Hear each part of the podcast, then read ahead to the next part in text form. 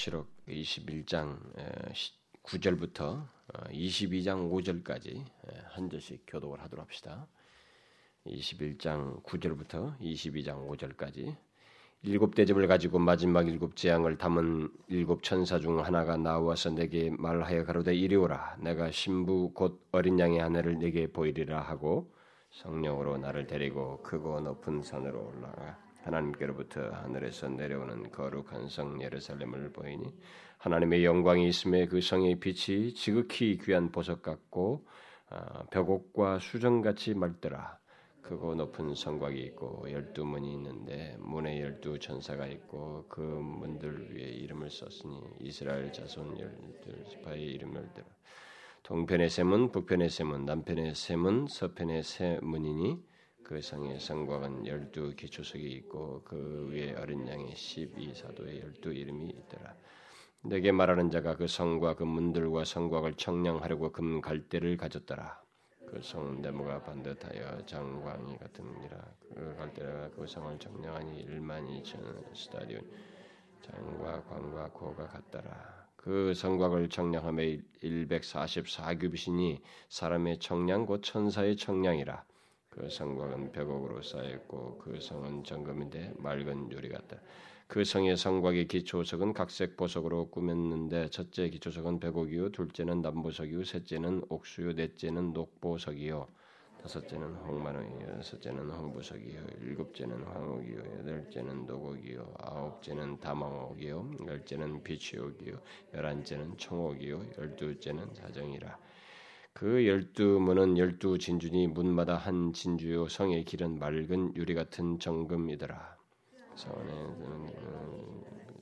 이는 주 하나님 곧 전능하신 이와 및 어린 양이 그 성전이심이라. 그 성은 해나 달에 비침이 쓸데없으니 이는 하나님의 영광이 비치고 어린 양이 그 등이 되심이라. 만국이 그 빛 가운데로 나뉘고 땅의 왕들이 자기 영광을 가지고 그리로 들어올 성문들을 낮에 도무지 닫지 아니하리니 거기는 밤이 없음이라. 사람들이 만국의 영광과 존귀를 가지고 거리로 들어오겠고 무엇이든지 속된 것이나 가증한 일 또는 거짓말하는 자는 결코 거리로 들어오지 못하되 오직 어린 양의 생명책에 기록된 자들뿐이라. 또 저가 수정같이 맑은 강을 내게 보인 하나님과 및 어린 양의 보좌로부터 나서 길 가운데로 흐르더라. 강 좌우에 생명나무가 있어 열두 가지 실과를 맺히되 달마다 그 실과를 맺히고 그 나무 잎사귀들은 만국을 소성하기 위하여 있더라. 다시 저주가 없으며 하나님과 그 어린 양의 보좌 그 가운데 있은 그의 종들이 그를 섬기며 그의 얼굴을 볼터이어 그의 이름도 저희 이마에 있으리라. 다시 밤이 없겠고 등불과 햇빛이 쓸데없으니 이는 주 하나님이 저희에게 비추심이라. 저희가 세세토록 왕래로 따르려다. 아, 우리가 지난 주에 그 21장 1절부터 8절을 통해서 어, 의인들이 거하게 될 새하늘과 새 땅의 그 완벽한 조건과 상태에 대해서 어, 살펴보았습니다. 그리고 그 새하늘과 새 땅 가운데 있게 되는 거룩한 성 새 예루살렘이 무엇을 뜻하는지를 우리가 살펴보았죠. 그것은 바로 새 하늘과 새 땅의 거주자인 교회, 아, 그리스도의 신부로 어, 어, 곧 그리스도의 신부로서 단장된 그 교회를 뜻한다라고 했습니다. 결국 새 하늘과 새 땅의 거주자는 완성된 그 그리스도의 교회, 아, 다시 말해서 그, 그 교회 그리스도의 교회에 속한 자들이 그 새 하늘과 새 땅의 영원한 거주자이다라고 하는 것을 우리가 지난 시간에 살펴보았습니다. 아, 자, 그러면 이제 그 오늘 읽은 본문에서 그것에 뒤이은 내용입니다. 상당히 많은 내용입니다만은 사실 세 번으로 나눌 수도 있고 뭐 최소한 두 번으로 나눌 수 있 지만 어, 제가 그 어쨌든 연결되는 내용들 오히려 함께 묶어서 하면 더 좋을 듯한 내용들이고 그래서 어, 오늘 이 시간에 좀 길지만은 많은 내용이지만은 오늘 다 하려고 합니다.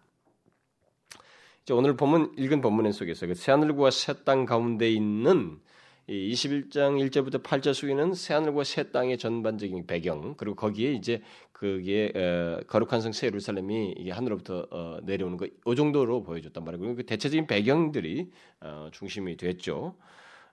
그랬는데 이제 오늘 읽은 내용은 이 더 내용이 클로즈업 되는 것입니다. 그 거기에 바로 이 거룩한 성 새 예루살렘에게 새 예루살렘을 구체적으로 이제 클로즈업 해가지고 어, 그 실제적인 세부 사항들을 이렇게 다 어, 환상 중에 보여준 내용들을 이게 요한이 기록하고 있습니다.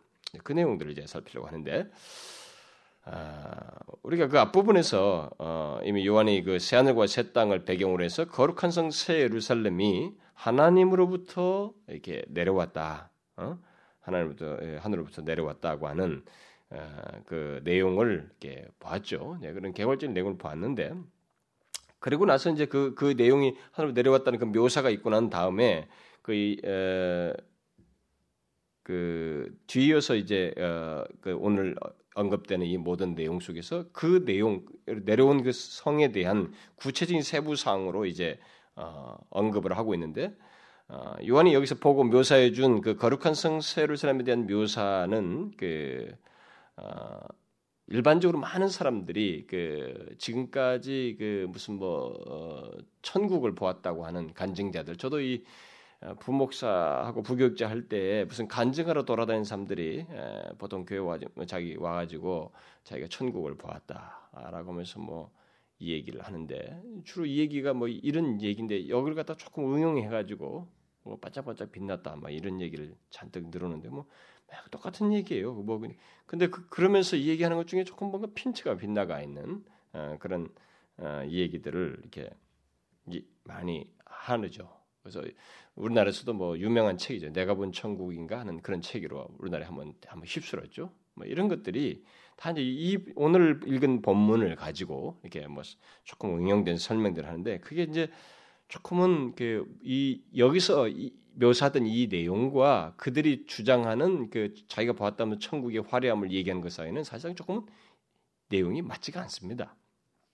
왜 그러냐면 어, 많은 사람들이 그 근거로 삼는 이 오늘 본문은 예, 특별히 그 10절부터 그이 21장 10절부터 21장 그 끝절까지 이 내용은 어, 천국의 화려함을 이렇게 말한다기보다는 어, 그 거룩한 성 새 예루살렘을 지금 클로즈업하고 있거든요. 1절부터 8절 사이에서 말한 그 세루살렘을 지루주 얘기하는 거예요.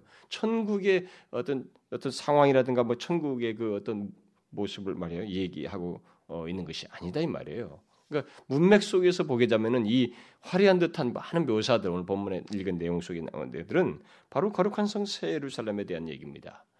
근데 우리가 10절에서 그 사실을 10절에서 오늘 읽은 본문에서 그것을 언급하고 있습니다만은 어, 바로 그 사실을 얘기하고 있죠. 10절이. 예, 그렇다면 여기 계시록 21장에서 거룩한 성 새 예루살렘은 어, 이미 지난 시간에 살핀 대로 결국 상징하는 게 뭡니까? 교회인 것입니다. 그렇죠? 소위 천국 자체를 말하는 것이 아니고 바로 교회, 그 새하늘과 새 땅의 거주자인 그리스도의 교회, 그리스도를 머리로 해서 완성된 그리스도의 교회를 지금 상징하는 거예요. 여기 이 10절 이하에서부터 21장의 끝절까지 나오는 모든 아름다운 상징적인 거룩한 성으로 묘사된 모든 내용은 바로 그리스도의 교회를 말하는 것입니다. 근데 무슨 뭐 천국에 막 어떻고 어떻고 하면서 막 천국에서 그 화려함 같고 막 그냥 안락함 같은 이막 그런 막 그 이런 것들을 묘사하는 쪽으로 해가지고 사람들을 막 붕뜨게 하는 그래서 그냥 이 세상 다 포기하고 그걸 그냥 좋은 곳으로서의 천국 그런 그림을 그리는데 주로 이것을 인용하는 것은 조금 이게 포인트가 빗나갔어요. 예, 문맥과 좀 일치가 되지 않는 것입니다. 오히려 여기 21장은 천국 자체의 활용보다는 천국의 거주자인 교회의 영광스러운 모습과 축복을 주로 얘기하고 있습니다. 그러면은 이제 본문을 다시 구체로 예, 여기 본문을 구체로 살펴보게 되면 오늘 우리가 살핀 내용들이 굉장히 많기 때문에 제가 상세한 설명을 다 뭐 좀 더 많이 하면 더 좋겠지만은 많이 하지 않고 아, 여기 교회를 상징하는 거룩한 성 세루살렘의 그 특징적인 내용들을 중심으로 해서 이렇게 설명을 하려고 합니다.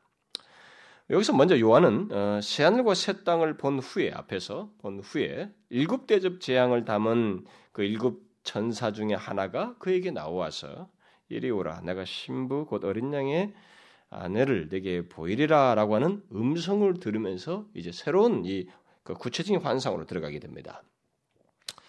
천사가 여기서 요한에게 에, 특별히 이 어린 양의 신부에 초점을 맞춰서 보여주려고 하고 있는 것은 상당히 의미 있는 것입니다. 이 내용은 오늘 읽은 내용은 굉장히 의미 있는 내용이에요. 어, 1세기 성도들을 생각하자면은 이 계시를 1세기 당시에 전달했을 때 이 계시록을 받은 그 당대 사람들 물론 우리도 마찬가지입니다. 특별히 그 당대 사람들의 입장에서 보면 여기서 새 하늘과 새 땅을 보여주면서 더 많은 내용을 이 거룩한 성 새 예루살렘 뭐 교회에 이 클로즈업 해가지고 이것을 지금 보여주려고 하고 이것을 강조하고 있는 이 장면은 어, 특별히 그 강조해주기 위해서 말하면서 신부 곧 어린 양의 안내를 내게 보이겠다라고 하면서 이렇게 이것을 이쪽으로 이렇게 이끌고 클로즈업 시키는 것은 굉장히 의미가 있는 것입니다. 그것은 바로 하나님께서 가지신 어떤 특별한 목적, 예, 그 목적이 어, 바로 이 최후에 있을 어린 양의 신부 와 관련돼 있다는 것. 어, 특별히 1세기 성도들의 입장에서 보면 음녀 바벨론을 상징하는 로마의 그 막강한 그 박해 속에서 그들의 그 득세하는 그 환경 속에서 살아가고 있었단 말이에요. 근데 지금 어디다 마지막 최후의 장면을 어디 클로즈업을 시키고 있냐면은 음녀 바벨론 이미 멸망해서 가고 최후에 존재하는 성, 최후에 존재하는 성을 지금 보여주고 있단 말이에요. 그게 성이 뭐예요? 어린 양의 신부인 거룩하고 거룩한 성 예루살렘 이 뭡니까? 교회. 바로 그리스도를 믿는 너희들이 최후의 승리자요 존재하는 성으로서 이렇게 상징해서 말을 해주고 있습니다. 그러니까 1세기 성도들에게 이, 이런 묘사를 통해서 그들을 말해주는 것은 굉장히 도전을 주고 있는 거예요. 그, 그래서 바벨론에 동요하지 말고 이 멸망할 바벨론 너희들이 바라보는 이 바벨론 바벨론으로 상징되는 로마의 그 어떤 많은 유혹에 동요하지 말고 장차 마지막에 오직 존재할 거룩한 성 새 예루살렘을 소망하면서 이 땅을 살도록 용기를 주는 그러기 위해서 더 클로즈업 시키는 거예요. 이 메시지로 어, 이끌고 있는 것입니다. 우리에게도 물론 같은 맥락에서 도, 움을 주는 그런 말씀입니다. 그럼 요한은 여기서 어, 천사의 말을 어, 들은 후에 그 성령에 이끌려서 어린 양의 신부를 구체적으로 이제 보게 되는데 여기 뭐 성령에 이끌려서 어린 양의 신부를 보게 되는 이, 런 내용은 어, 그가 뭐 몸이 옮겨졌다는 것은 아니고 환상 중에 이끌려서 보게 됐다는 것을 이제 뜻한다고 볼 수 있겠습니다. 그래서 그가 먼저 보게 된 것은 하나님께로부터 하늘에서 내려오는 거룩한 성새 예루살렘 다시 이 얘기가 나오고 있어요. 앞에 2절에서 우리가 아, 보았잖아요. 2절에서 세루살렘 이 새하늘과 새 땅을 배경으로 해서 거룩한 성 세루살렘이 하나님께로부터 하늘로부터 내려오는 장면을 이미 앞에서 얘기했어요. 그런데 이제 그러고 나서 이제 그때 앞에서 그 성을 두고 그 예비한 것이 신부가 남편을 위하여 단장한 것 같다 이렇게 말했어요. 그래서 예루살렘이 내려오는데 그 장면이 바로 예비한 것이 신부가 남편을 위해서 단장 같다 이렇게 말했는데 바로 그 내용을 다시 반복해 주고 있어요. 정확하게 더 구체적으로 묘사하고 직접적으로 묘사하고 있죠. 9절과 10절에서 요한은 여기서 거룩한 성 세루살렘을 신부 곧 어린 양의 신부다라고 직접적으로 말하고 있습니다. 결국 지금부터 소개할 내용은 단장한 어린 양의 신부인 거룩한 성새 예루살렘이라고 말을 하고 있습니다. 그래서 천국의 상황을 묘사하는 내용이 아니고 바로 어린 양의 신부로서 거룩한 성 예루살렘 곧 뭐예요? 그리스도의 교회 그리스도의 신부인 교회를 말한다라고 분명히 직접적으로 말을 해주고 있습니다. 쉽게 말하면 새 하늘과 새 땅에 있게 될 그리스도의 신부인 교회의 영광스러움과 축복을 말해주고 있다. 이제부터 묘사하려고 하는 것입니다. 우리가 이 사실을 먼저 염두에 두고 이제 본문을 보아야 됩니다. 그러면 그리스도의 신부인 교회, 곧 교회에 속한 우리 그리스도인들이 경험하게 될 축복과 그 영광이 무엇인지 이제 구체적으로 여기에 묘사되어 있는 이 거룩한 성, 교회를 상징하는 거룩한 성 예루살렘을 묘사한 각종 이 모양새가 바로 다 상징적으로 장차 영광스러운 하나님 나라에 있게 될 최후의 거주자인 그리스도의 교회, 그 교회에 속한 자들이 누리게 될 축복과 영광을 다 묘사해 주는 내용들이에요. 자, 그러면 그 첫 번째로 묘사한 내용이 뭡니까? 거룩한 성 세루살렘에 대한 첫 번째 묘사가 요한이 이끌려서 딱 본 첫 장면이 보고 묘사준 장면이 뭐예요? 그것은 이 성이 하나님의 영광으로 가득하다는 사실입니다. 하나님의 영광이 그 성에 있다라는 사실입니다. 이것이 이 성의 첫째 되고 근본적인 특성으로서 이 요한이 말해주고 있어요. 그가 이 거룩한 성 예루살렘을 보았을 때 가장 먼저 의식하고 또 가장 먼저 묘사하고 싶었던 내용이 인상 깊은 내용이 바로 이 장면이었습니다. 하나님의 영광이요. 영광으로 그 성이 빛났다라는 거예요. 하나님의 영광이 있음에 그 성의 빛이 지극히 귀한 보석 같고 벽옥과 수정같이 맑더라. 그 성이 보석같이 빛나고 마치 벽옥 같고 수정같이 맑은 것은 무엇 때문이에요? 하나님의 영광이 있기 때문에요. 이게 중요한 거예요. 결국 새하늘과 새 땅의 교회의 영광과 아름다움과 그 찬란함은 무엇 때문이라는 거예요? 하나님의 영광 때문입니다. 하나님의 영광이 거기에 있기 때문에. 우리가 새하늘과 새 땅에서 이 그리스도의 교회, 하나님의 백성들이 누리게 되는 모든 복의 바로는 다 하나님이에요. 거기서 가치가 모든 게 있게 돼요. 영광스러움, 아름다움, 찬란함, 이 모든 것이 하나님으로부터 바로나는 것이 기인된 것입니다. 하나님의 영광이 거기 있기 때문이에요. 하나님의 영광은 구약에서 성전과 관련이 있었죠. 그리고 그의 에, 그의 임재를 나타내는 아주 주된 내용으로서 언급되었습니다. 그런데 새하늘과 새 땅에서 하나님의 신부된 교회 곧 우리 그리스도인들의 영광과 복 바로 그것이 이 하나님의 영광. 이 하나님의 영광은요 설명할 게 굉장히 많습니다. 우리가 주로 여기서는 비추는 것으로 이게 주로 묘사되어 있지만은 이것은 상징적 표현이고요.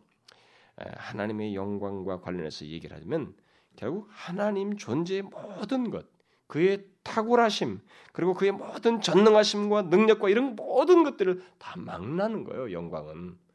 네. 그것이 항상 우리 안에 있다는 거죠. 거기 교회, 거기 새하늘과 새 땅이 거하는 그리스도의 교회인 우리들 하나님 택한 백성들 거기에 있게 될 택한 백성들 가운데 그게 항상 있다는 거예요. 그것을 이 그림을 통해서 환상을 통해서 묘사해 주고 있는 거예요. 상징적으로. 거기서 그런 가치가 있는 거죠. 그런 영광스러운 혜택들이 바로 하나님 백성들에게 있다.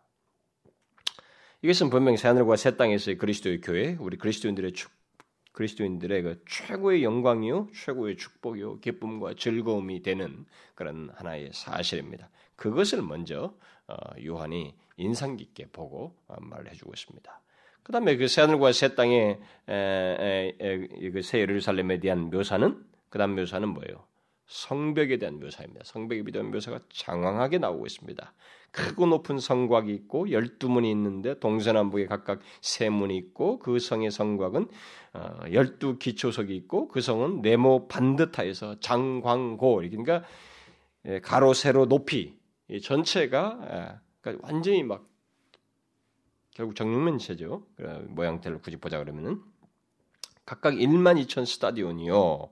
네, 그렇게 말해놓고 또 그 성곽을 청량함에 144규빗이니 사람의 청량 곧 천사의 청량이라. 그 성곽은 벽옥으로 쌓았고 그 성은 정금인데 맑은 유리 같고 또 그 성의 성곽의 기초석은 각색 보석으로 꾸몄는데라고 하면서 12가지 보석이 쫙 나옵니다. 이 성곽에 대한 묘사예요. 성벽에 대한 묘사입니다. 대부분. 이제 요한이 두 번째 보고 거룩한 성 예루살렘에 대해서 보고 묘사해준 내용은 바로 이 성벽에 대한 묘사입니다.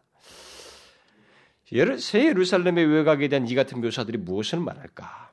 우리는 이 모든 내용들의 내용들에 대해서 특이한 해석을 덧붙이려고 하는 그 어리석은 시도를 하지 말아야 됩니다. 이 계시록을 계시록의 전문가라고 하는 사람들 조금 이상하게 이것을 악용하는 사람들 특히 이단들은 뭐 이런 것들을 가지고 참 쓸데없는 설명들을 많이 늘어놓습니다만 우리는 그러지 말아야 돼요.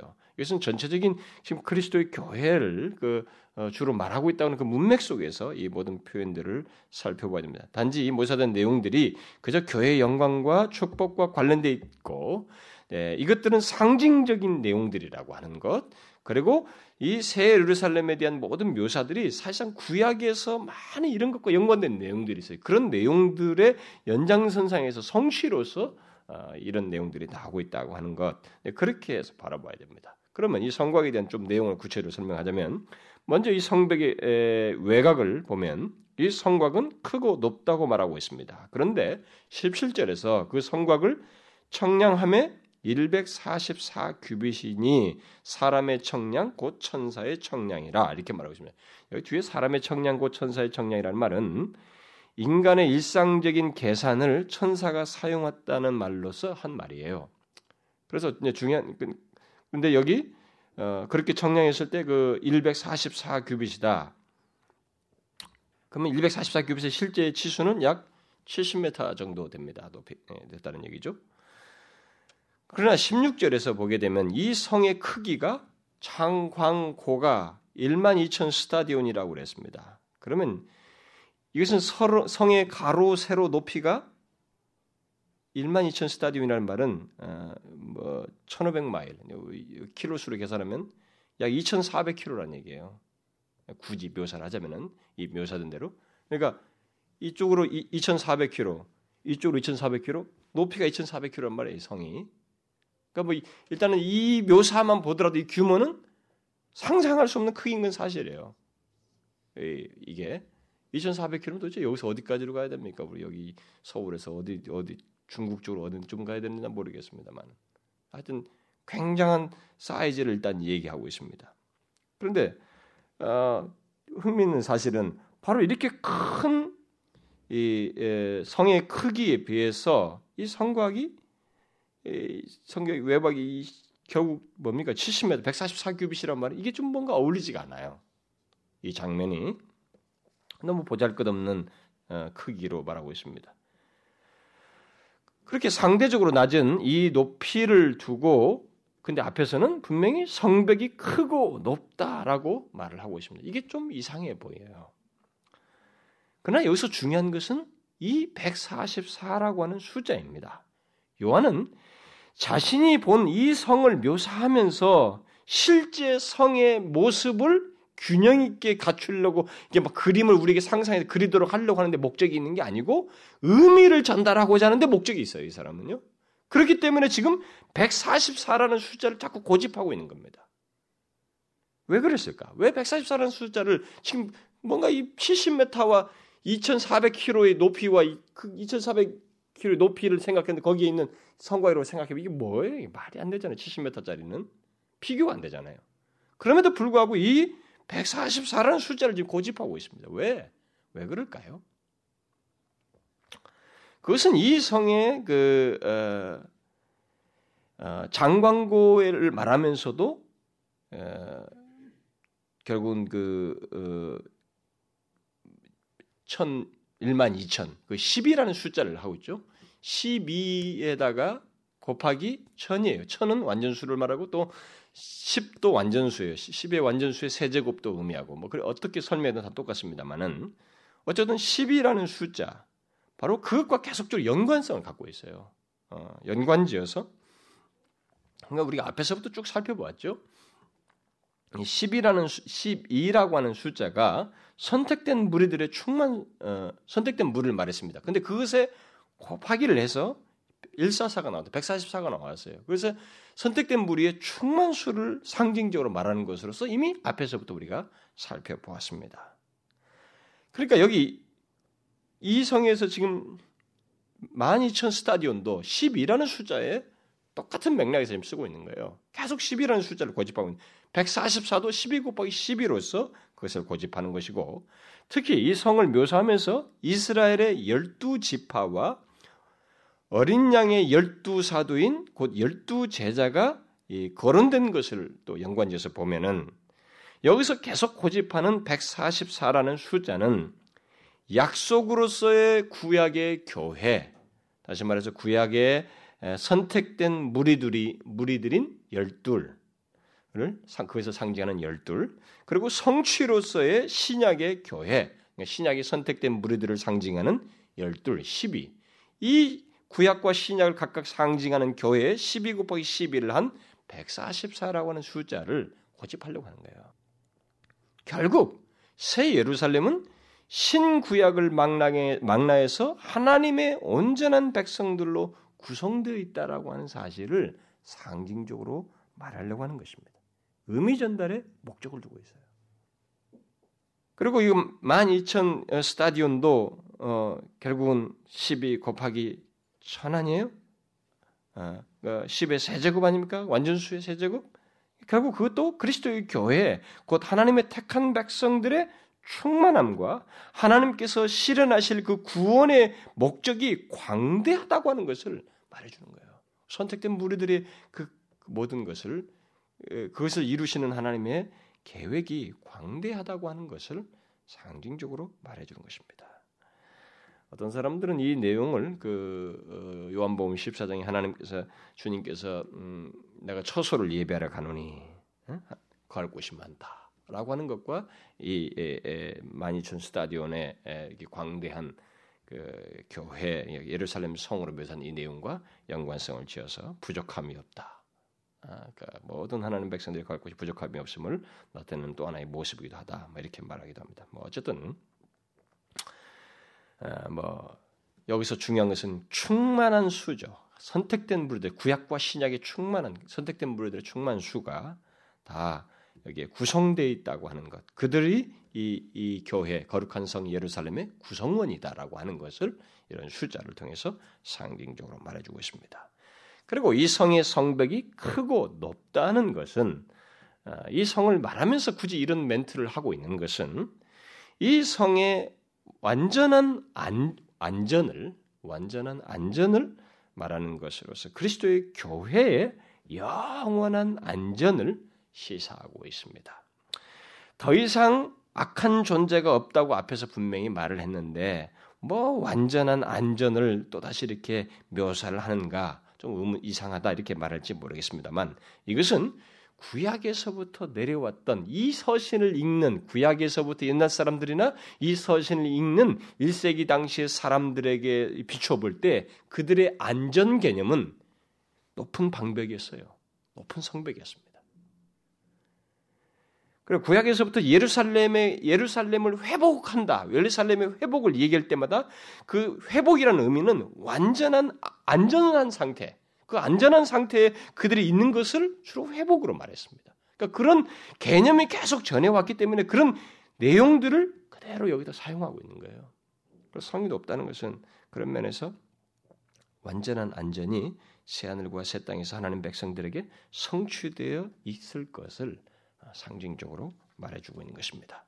또 이 성곽과 관련해서 18절에서 그 벽옥으로 쌓여졌다고 말하고 그 성은 정금인데 맑은 유리 같다 이렇게 말하고 있는데 예, 성곽에 대한 묘사들을 좀 더 구체로 설명하고 있죠. 여기서 이 벽옥은 이미 여러분들이 기억하실지 모르겠어요. 어, 한번 보세요, 여러분. 4장을 보세요. 4장. 4장 3절. 한번 읽어봅시다. 다 같이 시작. 앉으신 이의 모양이 벽옥과 홍보석 같고 또 무지개가 있어 보좌에 둘렸는데 그 모양이 녹보석 같더라. 여기에 하나님에 대한 묘사를 얘기하면서 벽옥을 얘기하고 있습니다. 앞에서 그랬죠? 여기 벽옥이 나옵니다만은 하나님의 모습을 나타내는데 이 벽옥이 사용되었던 보석입니다. 그런데 바로 그 벽옥으로 이 성곽을 쌓았다고 하는 말은 무엇을 말하겠어요? 이 새 예루살렘은 하나님이 바로 이 성의 보호자이시다고 하는 것을 말해주는 거죠. 결국 새하늘과 새 땅에서 하나님은 그의 백성들을 둘러싸는 성벽과도 같은 보호자로 계실 것이라고 하는 것을 상징적으로 말해주는 것입니다. 모든 게 그런 아, 연관성을 가지고 있습니다. 그리고 그 성은 정금인데 맑은 유리 같다는 것은 뭐 금이 불투명체인데 뭐 맑은 유리 같다는 말은 그 광채를 두고 얘기하는 거죠. 이 금의 광채를 아, 교회가 그만큼 복되고 찬란한 영광 중에 있게 될 것을 말을 해주는 것입니다. 자, 그 다음에 이렇게 벽옥 이성 예, 외곽에 대 외곽에 대한 묘사, 아, 성 예, 성벽에 대한 이제 예, 묘사 다음에 그다음에 요한이 또 다음 그다음 묘사하는 대해서 묘사하는 내용은 세루살렘 성벽의 문들입니다. 문들에 대한 묘사예요. 요한은 이 성에 열두 문이 있다고 말하고 있습니다. 여기 열두 문은 사람들이 들어오고 나가는 것을 주로 말하기 위해서 언급한다기보다는 그 문에 이스라엘의 열두 지파의 이름이 있다는 것에 더 우리가 의미를 두고 살펴야 됩니다. 아, 이것은 어, 에스겔서의 그 어떤 말씀과 이렇게 오늘 언급된 내용들은요 구약의 배경들을 많이 갖고 있어요. 제가 시간 많으면 다 읽고 싶은데 예, 구약 이 그 에스겔서의 어떤 말씀과 연관성을 갖고 있습니다. 에스겔서의 그 마지막 말씀에 그런 것이 나오는데 한번 그래도 볼까요? 시간이 오늘은 또 기회가 또 많지가 않으니까 계시록을 끝내려니까 아쉽거든요. 그래도 그래도 한번 오늘은 좀 길어도 제가 머지않아서 계시록 끝날 것이 계시록이 아니 에스겔 마지막 장을 보세요, 여러분 마지막 장. 제일 마지막 장 마지막 부분 한번 보세요. 30절 여러분 보십시오. 이게 에스겔의 마지막에 그 묘사하는 내용입니다. 어? 어, 그 어떤 새 땅을 예시적으로 예언적으로 말하고 있는데 그 성의 출입구는 이러하니라 북편의 땅이 4,500채 그 성읍의 문들은 이스라엘 지파들의 이름을 따를 것인데 북으로 문이 셋이 하나는 루벤 문이 하나는 유다 문이 하나는 레위 문이. 동편의 광이 4,500척이니. 또한 문이 셋이라. 하나는 요셉 문이 하나는 베냐민 하나는 단 문이라. 남편의 광 광이 4,500척이니 또 한 문이 셋이라 하나는 시몬 문이 하나는 이사갈 문이요 하나는 스불론 문이요 서편도 4,500척이니 또한 문이 셋이라 하나는 간 문이요 하나는 아셀 문이요 하나는 납달리 문이라. 이 사면의 도합이 1만 8천 척이라 그날 후로는 그 성읍의 이름을 여호와 삼마라 하리라. 자 이런 내용이 결국 이 내용이 뭐냐면 에스겔은 각 지파가 각 지파가 이스라엘의 어떤 완전한 회복과 관련해서 지금 얘기를 하는데 각 지파가 땅을 분배할 때 자기에게 할당된 그 충분한 몫을 가지게 되고 예루살렘으로 출입할 수 있는 각 지파의 입구를 각자가 가지게 될 것을 예언주로 말해준 내용입니다. 근데 에스겔에서 그 이런 이런 내용을 말을 했을 때 각 지파가 각각의 입구를 가지고 있다고 하는 이 말은 하나님의 백성들 모두가 하나님의 임재가 있는 영광의 자리에 들어갈 수 있는 동등한 권리를 가지고 있다는 것과 또 그들 모두가 하나님의 축복 또한 동등하게 누릴 수 있는 권리를 갖는다라는 그런 의미에서 이 말을 한 거예요. 에스겔의 환상 속에서 어, 의미하는 바가 바로 그런 맥락에서 오늘 본문도 이 얘기하고 있는 것입니다. 장차 새하늘과 새 땅에서 그리스도의 교회에 속한 모든 자들이 하나님과의 완전한 교, 교제와 어떤 축복, 어, 그분의 어떤 영광스러운 임재, 축복 가운데 모두가 다 들어갈 수 있다. 모두가 공통된 어, 동등한 권리를 가지고 들어갈 수 있게 된다는 것. 뭐 그것을 얘기하는 것입니다. 그러니까 모든 사람들이 다 새하늘과 새 땅에서 그런 하나님과의 완전한 교제 가운데로 그 영광스러운 임재 가운데 그런 축복 가운데로 들어가게 될 것이라고 하는 것. 그리고 더 나아가서 25절에 그 문이 항상 열려 있다는 말이 지금 언급되고 있는 거 보게 될 때 뭐예요? 항상 그럴 수 있다는 거예요. 항상 그런 축복과 은혜 하나님의 영광스러운 임재 가운데 들어갈 수 있음을 말을 해 주는 것입니다. 자 그러면 이 그런 의미에서 지금 이 열두 문이 그각 지파 이름들이 쓰여지고 열두 문이 그, 그것을 상징한다라고 말을 했을 때 그러면 여기 열두 문에 열두 천사가 있다는 말은 도대체 무슨 말인가? 12절에 보면은 그 문에 열두 천사가 있고 이렇게 있죠. 열두 천사는 또 그런 의미라면 왜 있느냐? 뭐 지키는 것이냐 도대체 뭐냐 이거지요. 그것은 그 성에 들어오는 자, 곧 그 영광스러운 축복으로 들어오는 자는 아무나 들어가는 것이 아니고 열두 지파의 이름과 열두 사도의 이름이 상징하듯이 하나님께 들어갈 수 있는 특권을 가진 자들만이 들어갈 수 있음을 의미하는 것입니다. 천사는 바로 그 일을 맡은 자라고 하는 것을 이 문과 연관지어서 말을 해주고 있는 거예요. 다시 말해서 항상 문이 열려 있지만 하나님과의 완전한 교제와 축복으로 나아가, 나아가는 자는 어디까지나 하나님께 택한 백성들, 그리스도의 신부인 교회에 속한 자들만이 들어갈 수 있다는 사실을 말해주는 것입니다. 그러니까 이게 다 교회의 축복이요 영광이에요. 그 새하늘과 새 땅이 거하게 될 그리스도의 그 온전한 교회, 그 교회에 속한 자들이 누릴 모든 축복들과 연관지어서 있는 내용들입니다. 그 다음에 이 세루살렘에 대한 또 다른 묘사는 새 예루살렘의 중요한 부분들이 온갖 진귀한 보석들로 장식되어 있다는 것입니다. 이미 18절에서 우리는 성곽이 벽옥으로 쌓았고 그 성은 정금이라 라고 하는 말씀을 보았습니다. 그런데 19장 이하를 보면 더 많은 보석들이 언급되고 있죠. 그 성의 성곽의 기초석이 12가지 보석으로 되어 있다고 말하고 있습니다. 뭐 첫째 기초석은 뭐 벽옥이고 둘째는 안보석이고 12가지 보석들이 다 언급되고 있습니다.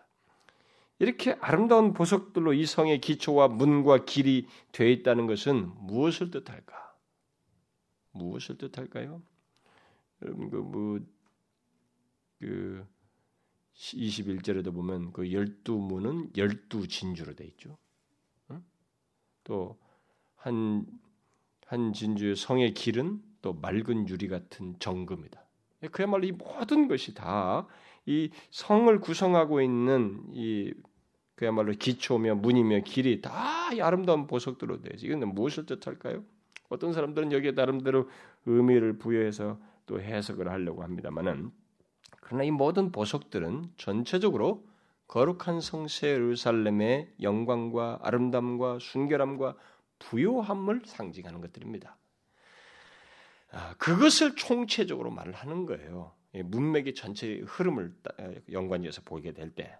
특히 이런 모습은 2절에서 우리가 이미 살펴본 2절에서 신부가 남편을 위하여 단장한 것과 같다라고 그랬죠? 이 성을 두고 얘기할 때 바로 진짜 신부가 남편을 위해 단장한 것과 관련지어서 생각할 수 있는 보석들이라고 말할 수 있습니다. 그렇다면 거룩한 성 새 예루살렘이 각종 보석으로 지어졌다는 것은 새하늘과 새 땅에 거할 그리스도의 신부인 교회는 바로 그와 같이 아름답고 영광스럽고 순결하고 존귀하고 소중하다고 하는 것, 그런 자들로 여겨진다고 하는 것, 그리고 지극한 부유함을 갖게 된다고 하는 것을 말해주는 거예요.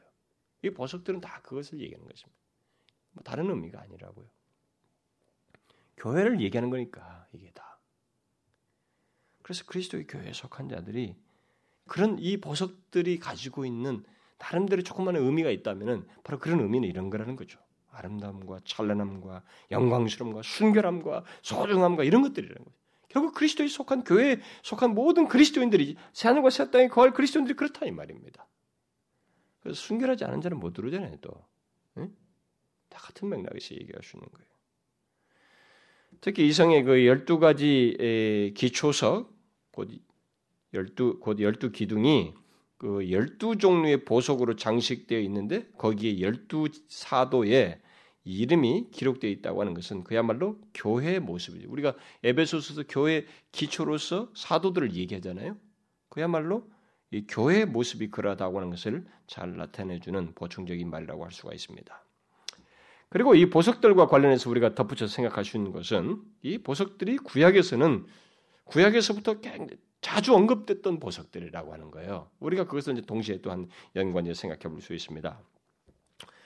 어, 에스겔서에 보면은 이 에덴을 이전의 에덴의 풍요로움을 말하기 위해서 보석들을 쫙 언급하는데 여기 언급된 보석들이 거의 다 나옵니다. 나중에 여러분 에스겔서 18장 같은 거 찾아보세요. 또 출애굽기 28장에도 보면은 아론의 흉패에도 이 12가지 보석이 있어요. 12가지 보석이 있는데 오늘 나오는 여기 언급된 내용과 거의 같습니다. 또 새 예루살렘을 예언하는 이사야 54장에도 보면 본문과 유사한 몇 개의 보석들이 거기 나와요.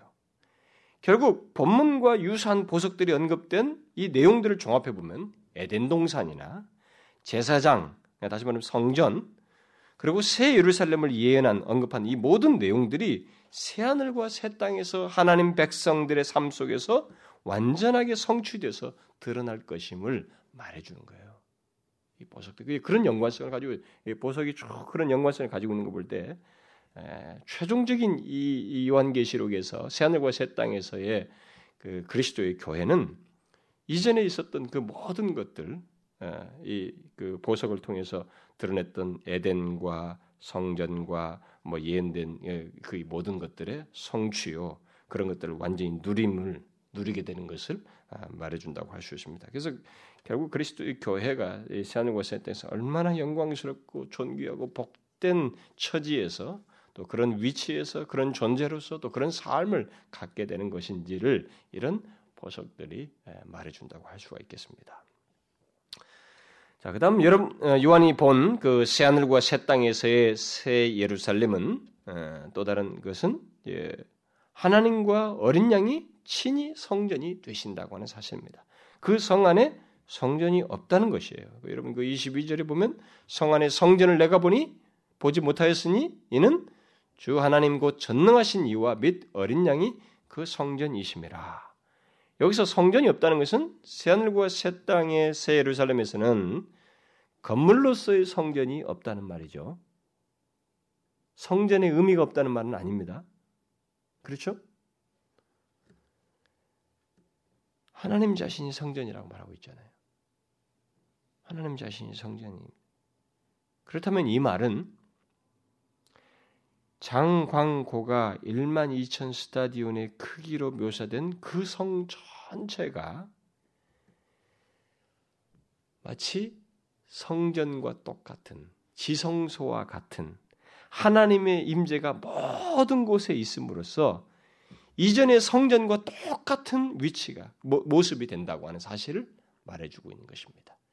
벽이 없고 제한이 없는 결국 하나님 자신이 임재로 통해서 그게 바로 하나님의 그 성전에 자신의 임재를 드러내는 것으로서 성전의 의미를 가졌던 것처럼 그 전체가 전체 속에 하나님의 임재가 있음으로써 그 성전의 의미를 갖게 한다라는 것입니다.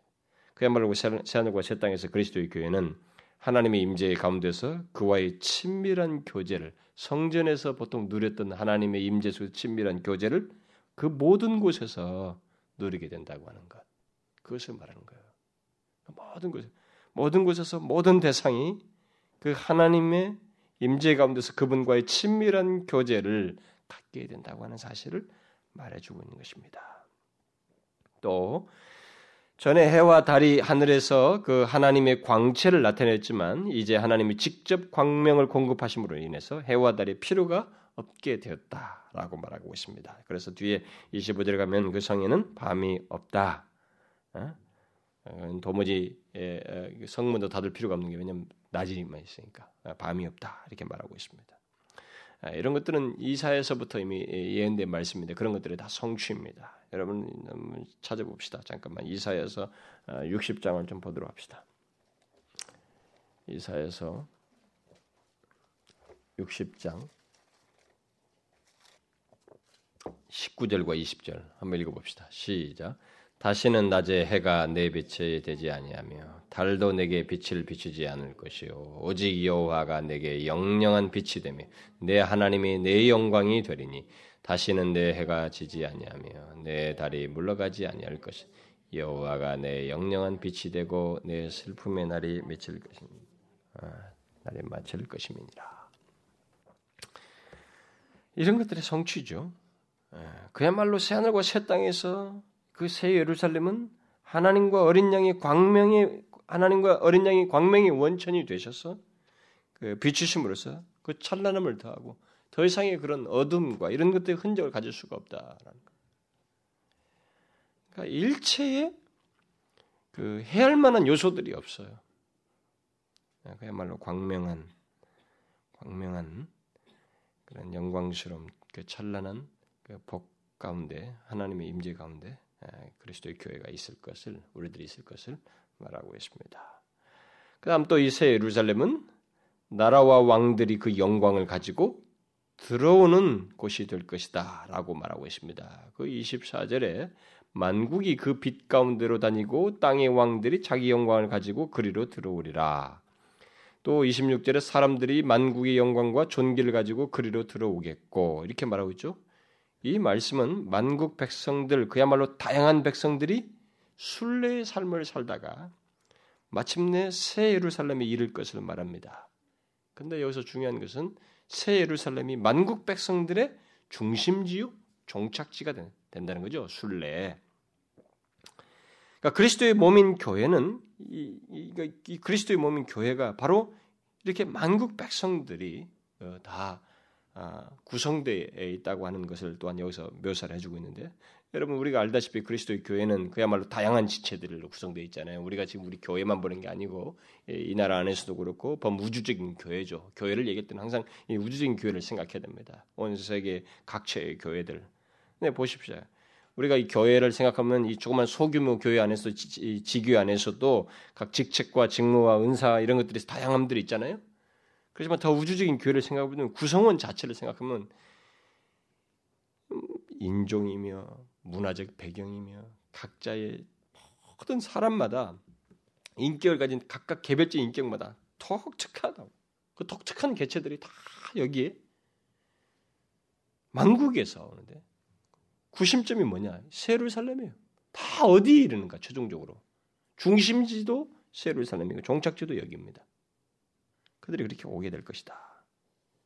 그러니까 그런 모든 다양함들이 하나의 몸 안에서 세 예루살렘에서 하나의 몸 안에서 풍성 어떤 그 일체성을 가지고 그 그리스도를 중심에 두고 중심성을 갖는 그런 모습이 이 세루살렘 이 모이는 가운데서 다 나오는 데서 있을 것이다.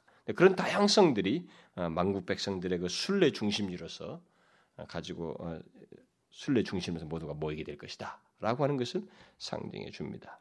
여기 땅의 왕들이 자기 영광을 가지고 그리로 들어온다. 또 26절에서 사람들이 만국의 영광과 존귀를 가지고 들어온다. 이런 말들은 만국 백성들이 자기들의 광채, 뭐 그것이 뭐든지 간에 그건 각자만의 개체만이 가지고 있는 그거예요.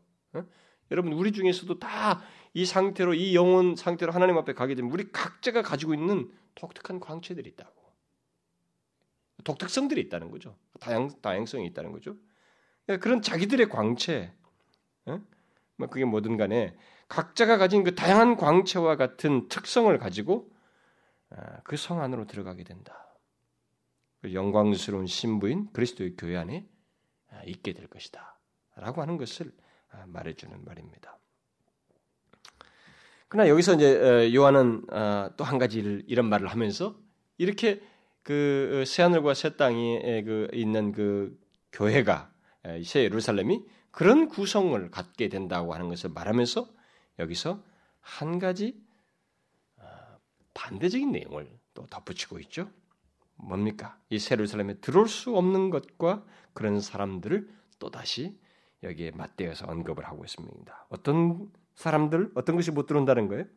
무엇이든지 속된 것, 그리고 가증한 일 또는 거짓말하는 자는 결코 세루살렘에 들어올 수 없다. 다시 말을 하고 있습니다. 특히 가증한 일, 곧 우상숭배와 거짓말하는 것, 곧 진리를 배반하고 진리를 거스려서 행하는 것을 다시 여기서 말을 하고 있어요. 왜 이 두 가지를 또다시 강조할까? 앞에서 말을 했는데 그것은 그리스도를 믿는 것을 시험하는 그 시대 속에서 이 두 가지는 대단히 실제적인 문제였고 현실적인 문제였기 때문에 그렇습니다. 이것은 사실 누구든지 예수 그리스도를 진실로 믿고자 할 때 이 두 가지는 대단히 실제적이고 현실적인 문제예요. 그렇죠? 여러분과 제가 하나님을 제대로 믿으려고 할 때는 우상숭배 말이죠. 하나님 대신 마음 뺏기는 다른 것을 이 거스르는 것, 그것을 단호하게 거절하는 것과 진리를 배반하지 않고 진리를 거스르지 않고 살아가는 것, 거짓말하지 않고 사는 것, 이것을 갖는 것이 특성이 돼요. 예, 그, 그, 그게 그게 아주 어, 쉽지 않은 어, 현실 속에 쉽지 않은 일입니다. 그래서 이걸 얘기하는 거예요. 특별히 여기서 다시 이런 사람들은 하나님에 들어오지 못한다. 우상 숭배하고.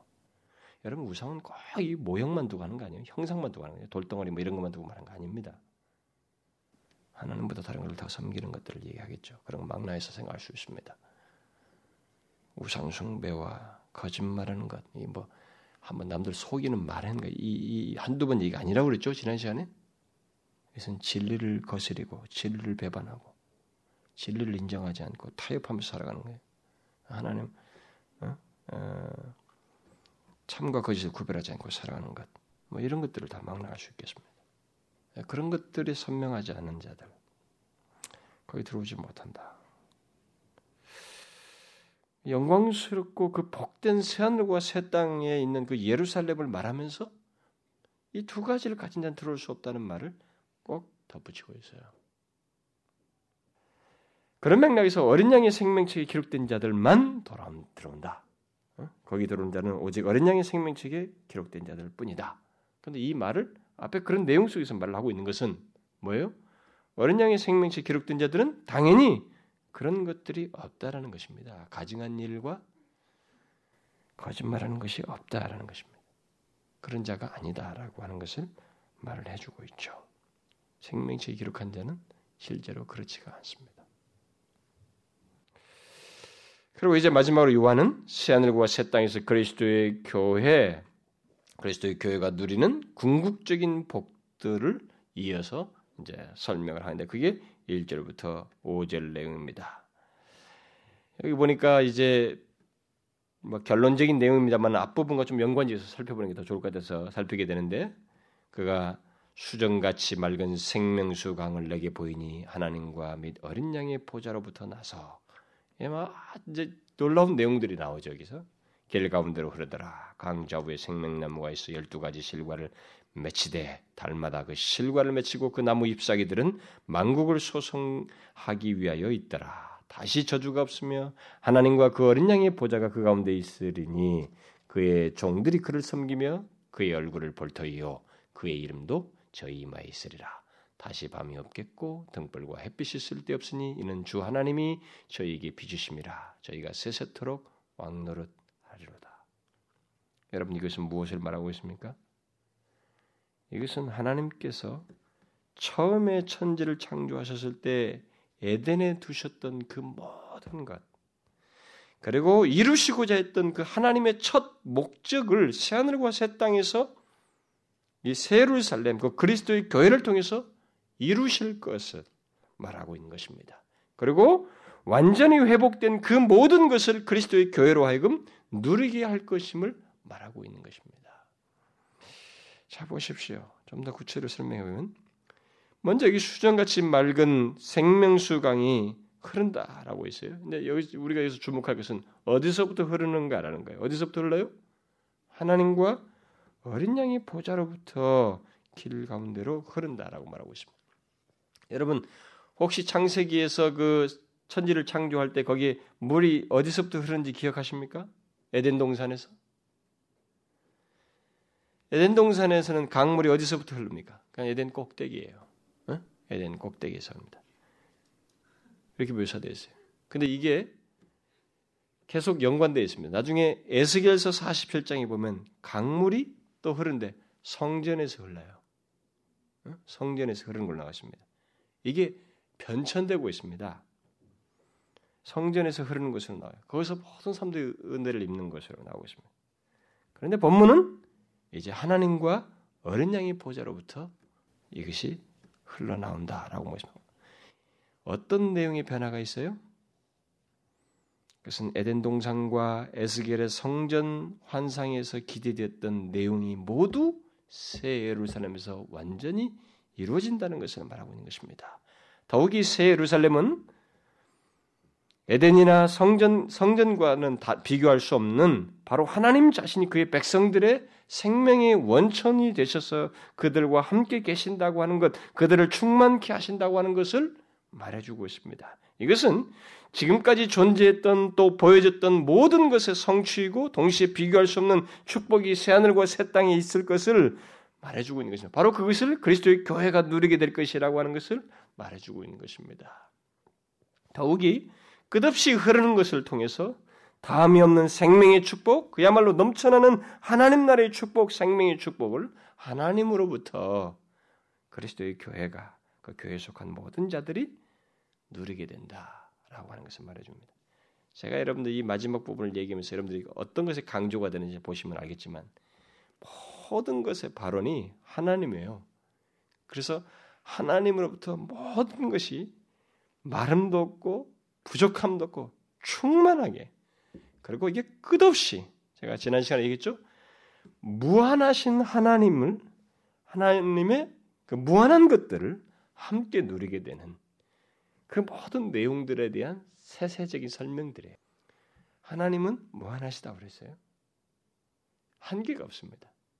그러니까 이게 끝없이 자기 자신에게서 막 끝없이 이게 정체돼 있지 않냐고 계속적으로 자신의 그 생명력을 발산하고 드러내는 그리고 그것을 가지신 존재로서 그러니까 우리가 아무리 지금까지 정체되어 있는 지금까지의 내용만 하나님을 안다 해도 모를 다 모르는데 하나님은 끝없이 새롭게 더 무한한 무한하게 제한이 없이 자기 것들을 우리에게 드러내시고 주시기 때문에 이 영원이란 세월이 끝이 없어요.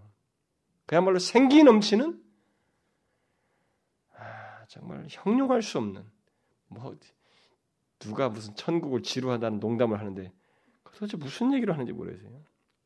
뭐 찬송만 하고 있을 거 아니냐. 누가 그 찬송만 한대요? 찬송할 수밖에 없는 마음을 갖는 거예요. 그러니까 그런 무한함을 하나님 안에서 아무리 영원한 세월을 소비해도 발견해내지 못하고 그 새로운 것, 여러분 그 누구를 사랑할 때 말이죠. 더 만나서 더 알고 더 아는 것으로 인해서 더 만나고 싶고 더 그 다음을 기약하는 그 솟아나는 거 있죠. 아, 굳이 설명하자면 그런 성향이에요. 그런 성향의 완전함과 무한함이 하나님의 이그 임재 가운데서 그리스도의 교회가 새 하늘과 새 땅에서 누리게 되는 것입니다. 이것은요, 여러분과 제가 가지고 있는 이, 뭐, 이 제한된 지식과 이 이해력을 아무리 무한대로 상상해도 이게 예, 못 미쳐요. 점과도 같은 내용이 될 겁니다. 상상할 수 없는 내용이 된다. 그리고 여기 새하늘과 새 땅에서 그리스도의 교회가 누리게 되는 회복된 복은 생명수 강 좌우에 생명나무가 있어서 달마다 열두 가지 실과와 만국을 소성케 하는 나무 잎사귀가 그리스도의 교회를 위해서 예비되어 있다. 그들에게 허락될 것이다 라고 말하고 있습니다. 첫 창조 시에 하나님께서 아담과 하와를 위해서 주셨던 그렇지만은 그들이 타락으로 인해서 잃었던 그 생명나무를 이제 새하늘과 새 땅에서 그리스도의 교회에게 하나님이 택한 백성들에게 주실 것이다 라고 말을 하고 있습니다. 여기 생명나무는 생명수 강과 마찬가지로 새하늘과 새 땅에서 그리스도의 교회가 누리게 되는 영원한 생명의 풍성함을 상징하는 것입니다. 이 생명의 풍성함을 상징하는 것들이에요. 무슨 뭐 맛을 얘기하는 게 아니고 어떤 사람들은 이 내용을 가지고 뭐 달마다 열린다는 이런 가지고 그 이 식탐을 여기서 그 이 세상에서 가졌던 그 식탐을 가지고 그걸 상상하고 말하는 사람들이 있습니다만 이것은 생명의 풍성함을 상징하는 것들이에요. 여러분 성경은 예를 들어서 어, 우리가 볼 때 세부적으로 말하여 더 누리고 거기서 더 누리게 될 세부상들은 말할 필요가 없어요. 왜냐하면 풍성한 생명이 있으면 그 생명 가지고 누리게 될 것은 자연스럽게 무한대로 있을 수도 있고 볼 수도 있고 가질 수 있기 때문에 이런 것들까지 여기서 막날 이유는 없는 거예요. 성경이 그렇게 에? 많은 내용을 필요로 하지도 않고 뭡니까? 그런 것을 누릴 수 있는 생명의 풍성함을 주로 말하는데 초점을 두고 있습니다. 바로 그런 맥락에서 이 생명나무와 생명수 강이 지금 언급되고 있습니다. 그런데 우리가 여기서 주의할 것이 있습니다. 그것은 이런 것들 자체가 생명의 발언은 아니다라는 거예요. 뭐예요? 생명의 발언은 하나님입니다. 이것들은 단지 하나님으로부터 얻어 누리게 될 생명을 더욱 풍성케 하는 것들로서 우리에게 언급되고 있는 것입니다. 그러므로 생명나무와 생명수 등등으로 사람들을 미혹하는 그런 역사적인 행태들, 오늘날도 무슨 뭐 생명수 무슨 종교 이단들이 있었잖아요. 그런 것들은 다 정말 사기꾼들이에요. 어, 성경에서 이런 말을 썼을 때 하나님 온전하신 하나님과의 관계에 그분을 진실로 믿는 것이 없는 생명나무는 아무런 의미가 없다고 하는 이런 사실을 알지 못하고 써먹는 수법들인 것입니다. 어쨌든 여기서 첫 창조에 있었던 생명나무가 다시 언급되고 있는 것은 그리스도의 교회에게 장차 주어질 복은 에덴 그 에덴에 있었던 에덴의 축복의 완전한 회복 그것을 우리에게 시사하고 있는 것입니다. 또 여기서 그 나무 잎사귀가 만국을 소송케 한다. 어, 영어식으로 표현하자면 만국을 치료한다라는 이런 말을 하고 있는데 아, 이것은 있지도 않을 새하늘과 새 땅에서 질병을 치료한다는 말인가? 그 말은 아닙니다. 이것은 아브라함의 약속의 성취요, 에스겔서에서 이런 유사한 내용들을 예언한 것과 연관지어서 하고 있는 말입니다. 새하늘과 새 땅에서의 우리의 삶은 우리의 모든 필요를 채움과 동시에 옛 창조에 속한 모든 재앙들이 완전히 치유된 삶을 살 것이다 라고 하는 것을 말하는 거예요. 아브라함의 약속 같은 것이 바로 그런 것입니다. 우리가 옛 창조 아래 속했던 속한 모든 재앙들이 있습니다. 이런 재앙들이 완전히 치유된 삶을 이 새하늘과 새 땅에서 누리게 될 것이다. 라는 맥락에서 이런 말을 하고 있는 것입니다. 에덴에는 저주가 아, 에덴에는 저주가 있었지만 그래서 여기는 저주가 없다. 새하늘과 새 땅은 더 이상 저주가 있지 않을 것이다. 라고 덧붙여서 말하고 있습니다. 왜요? 그것은 하나님과 그 어린 양의 보좌가 그 가운데 있어서 우리들과 항상 교통하기 때문에 저주의 그림자가 있을 수가 없다는 것입니다. 오히려 하나님을 기꺼이 섬기는 일이 그런 것이 우리 가운데 넘쳐날 수밖에 없는 그런 상태에 있게 될 것을 말하고 있습니다. 다시 말해서 하나님과 우리들 사이에 저주를 야기시킬 만한 간격 같은 것이 존재하지 않는다는 거예요. 그런 맥락에서 더 이상의 저주가 없다라는 말을 하는. 그리고 그 새 하늘과 새 땅에서 그리스도의 교회가 누리게 될 복의 그 진정한 복, 이 진, 누리게 될 진정한 복을 그 사절이 잘 말해주고 있죠. 그건 뭡니까? 새 하늘과 새 땅에서 그리스도의 교회가 누리게 될 최고의 복, 그리고 가장 영광스럽고 감격스러운 복은 뭡니까? 우리들이 그의 얼굴을 보는 것입니다. 이미 제가 지난 시간에도 그런 얘기를 했습니다만 창세기 3장에서 아담과 하와는 죄를 짓고 나서 하나님의 얼굴을 피하였습니다. 그리고 그 이후로 계속적으로 하나님의 얼굴을 보는 자는 죽는다고 그랬습니다. 볼 수가 없어요. 누구도. 그랬죠? 하나님조차도 이 땅에 오신 예수 그리스도조차도 자신의 본유적인 모습을 가지고 이 땅에 오지 않았어요. 그렇게 해서 우리는 누구도 그 앞에 설 수가 없기 때문에. 어떻게 해요? 우리와 같은 모습으로 자기의 본체의 그 모습을 감춘 채 우리와 같은 모습으로 변형 돼서 오신 것입니다. 그렇기 때문에 아, 우리가 그, 그분을 통해서 같이 거할 수 있었고 그래서 요한이 그 안에 하나님 아버지 독생자의 영광이 있다 이렇게 말한 것입니다. 그리고 변화선상에 가서 힐끔 본 것입니다. 그의 영광을 힐끔 본 거죠. 누구도 살 수가 없어요. 근데 타락한 인간들에게 있어서 바로 그런 타락한 인간들에게 있어서 하나님의 얼굴을 본다. 장차 그리스도의 교회가 하나님의 얼굴을 직접 보게 된다. 이것은 타락한 인간에게 있어서 가장 큰 반전이에요. 이것은 그걸 아셔야 됩니다. 새하늘과 새 땅에서 우리가 하나님의 얼굴을 직접 대면하여 같이 거한다고 하는 것은 죄를 범한 인류가 이 인간이 가장 큰 반전을 경험하는 자리예요, 그게. 가장 극적인 내용입니다. 뭐 우리가 거기서 편안하고 무슨 뭐 놀라운 것을 누리고 뭘 보는 이것이 아니에요. 가장 큰 반전은 하나님을 직접 대면하여 본다는 것입니다. 이게 타락한 존재가 누리게 될 최고의 영광인 것입니다. 가장 크고 영광스러운 거예요. 모세조차도 하나님의 얼굴을 보면 죽으리라고 했잖아요. 그런데 여기서 하나님의 얼굴을 볼 수 있다는 것은 더 이상 타락한 인간의 잔재를 갖지 아니하고 하나님의 얼굴을 볼 수 있게 됐다라는 얘기예요. 놀랍지 않습니까? 그래서 하나님의 얼굴을 본다는 이 말 속에 감추어진 내용은 뭐냐면 우리가 이전에 타락 타락한 자에게 있었던 어떤 결함이라든가 어떤 잔재 같은 것이 전혀 없는 것으로 간주되는 거예요. 이런 맥락에서 보면 그리스도께서 십자가에서 죽으심으로 우리의 죄를 대속하신 이 대속에 의롭게 하신 이 칭의의 완전함이 엄청나다고 하는 것을 우리가 확인하게 되는 거예요.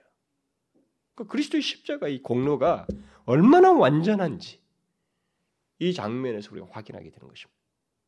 무슨 말인지 알겠어요? 하나님을 대면한다는 거예요. 이것은 모세 같은 사람도 못 보게 했잖아요. 볼 수 없다고 그랬잖아요. 그 말은 무슨 말입니까? 그러니까 타락한 인간은 못 보는 장면이에요.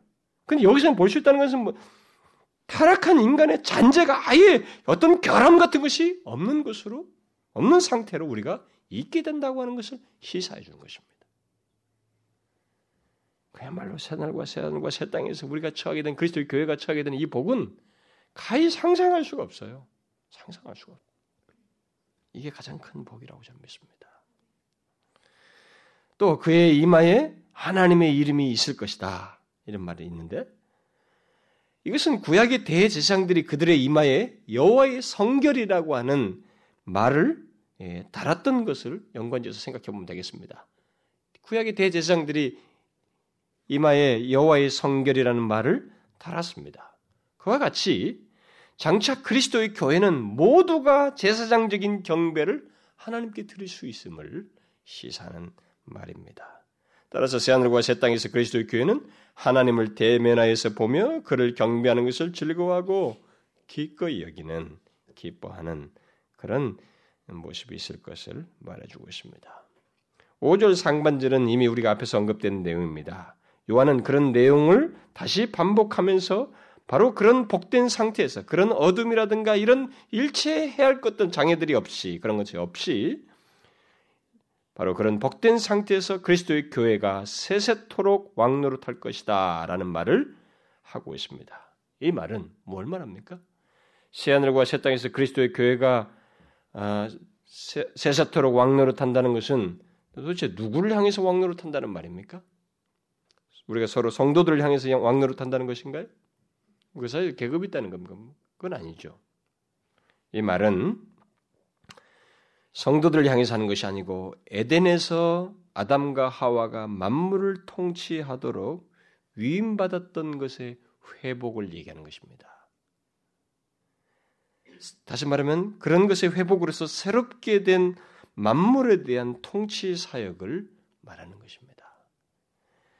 그래서 우리는 하나님께서 다시 새롭게 한 새하늘과 새 땅의 그 광대함에 대해서는 우리가 상상할 수가 없죠. 지금 우리가 그걸 어떻게 예측할 수가 없어. 그 무한한 무한 광대한 하나님께서 새롭게 하실 새하늘과 새 땅에서 그 새 창조 속에서 우리로 하여금 하나님은 만물을 주관하도록 통치하는 그런 사역을 결국 왕노릇하는 사역을 갖게 하실 것을 말하는 것입니다. 지금까지 말한 내용이 장차 새하늘과 새 땅에서 그리스도의 교회, 곧 우리 그리스도인들 누릴 축복드립니다. 여러분들 얼마나 영광스러워요. 제가 너무나 많은 것을 한꺼번에 설명해서 좀 설명을 하면서 교훈적이고 도전적인 내용을 해야 되는데 쭉 설명만 해서 여러분들이 이 내용을 충분히 어, 받아들이고 그 감동을 알게 된지 모르겠습니다만 여러분 가만히 얼마나 영광스럽습니까? 이 복이 그런데 우리가 여기서 기억할 것은 이 모든 축복과 영광이 하나님의 계획과 하나님의 그 계획에 따른 그가 뜻하신 것, 목적하신 것에 따른 결과라는 것입니다. 결국 하나님의 계획의 성취라는 것입니다.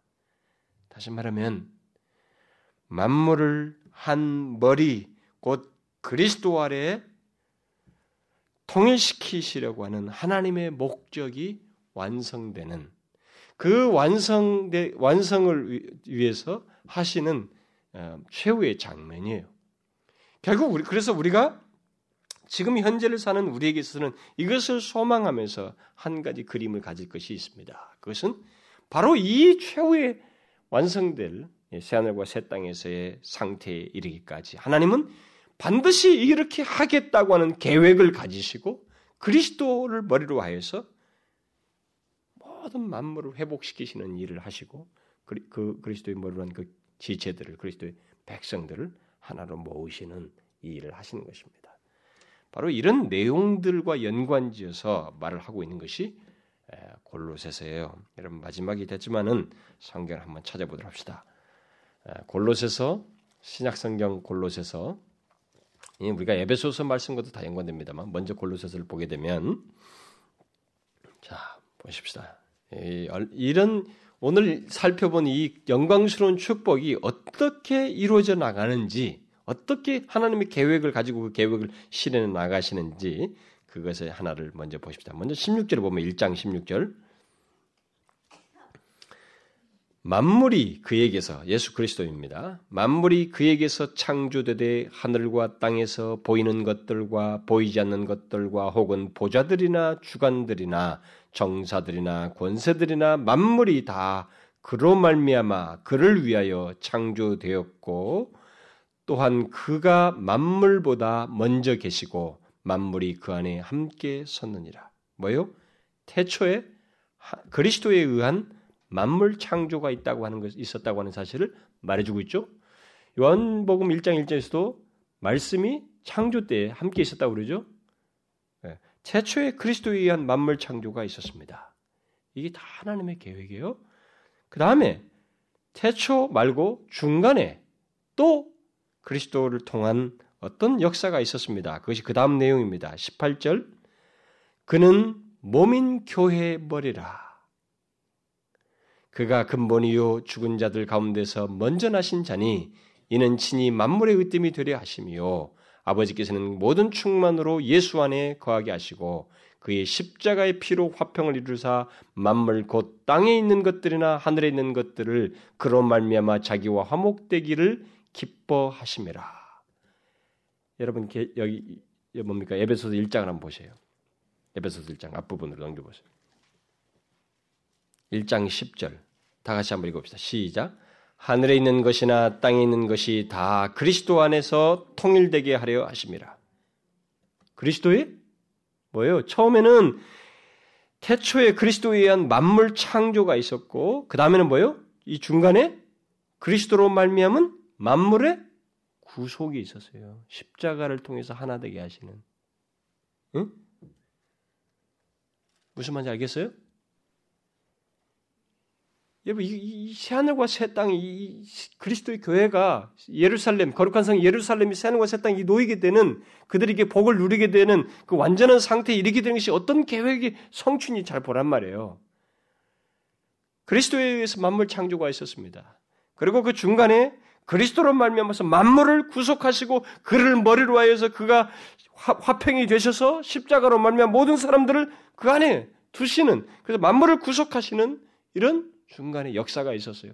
이거 이렇게 돼서 이 사람들이 다 구성되는 완성되면서 바로 이르게 되는 곳이 최종지가 새 하늘과 새 땅, 그 거룩한 성 새 예루살렘 오늘 우리가 살펴본 그 그리스도의 교회의 모습이에요.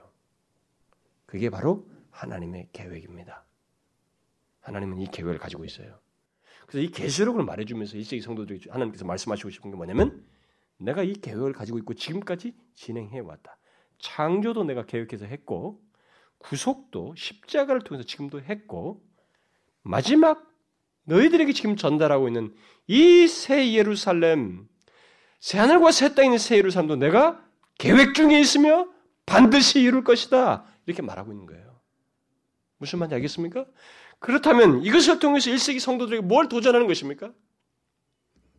이 모든 것의 성취, 이 최후의 상태, 이 영원한 영광과 축복, 이 완전 무결한 하나님의 임재와 보호 아래서 하나님을 직접 대면하여 사는 이 완전한 상태, 그것이 너희들에게 반드시 이루어질 것이다. 반드시 이루어질 것이기 때문에 요동치지 말고 나오라는 거예요. 하나님을 끝까지 잘 믿으라는 것입니다. 예수께 대한 믿음을 순결하게 지키라는 것입니다. 우리는 이 사실을 잊지 말아야 됩니다. 아시겠어요? 이 시대의 유혹이 얼마나 거셉니까? 그리스도를 믿는 것이 얼마나 거세, 믿는 것에 방해되는 요소가 얼마나 많아요? 편안하고 싶고, 흥미로운 것들이 너무 많고, 안이하게 굴게 하는 많은 요소들이 가증한 것들과 이렇게 세상에 타협하면서 살고 싶은 그런 욕구도 있지만은, 우리는 그런 것에 휩쓸릴 수 있는 자들이 아니에요. 우리를 위해서 이룰 하나님의 그 원대하고 엄청난 계획, 풍성한 계획이 있기 때문에 그 이룰 계획을 바라보면서 이 땅을 순결한 신자로서 이기는 자로서 살아야 된다는 거죠. 아시겠어요? 기도합시다. 하나님 아버지 감사합니다. 너무나 크고 복된 형용할 수 없는 다 묘사할 수 없는 그 많은 축복을 우리를 위하여 예비하시고 계획하시며 지금까지도 그걸 진행해 오셨고 그것을 미리 보이시며 우리에게 용기를 주시는 그 하나님의 자비로우심과 은혜에 감사드립니다.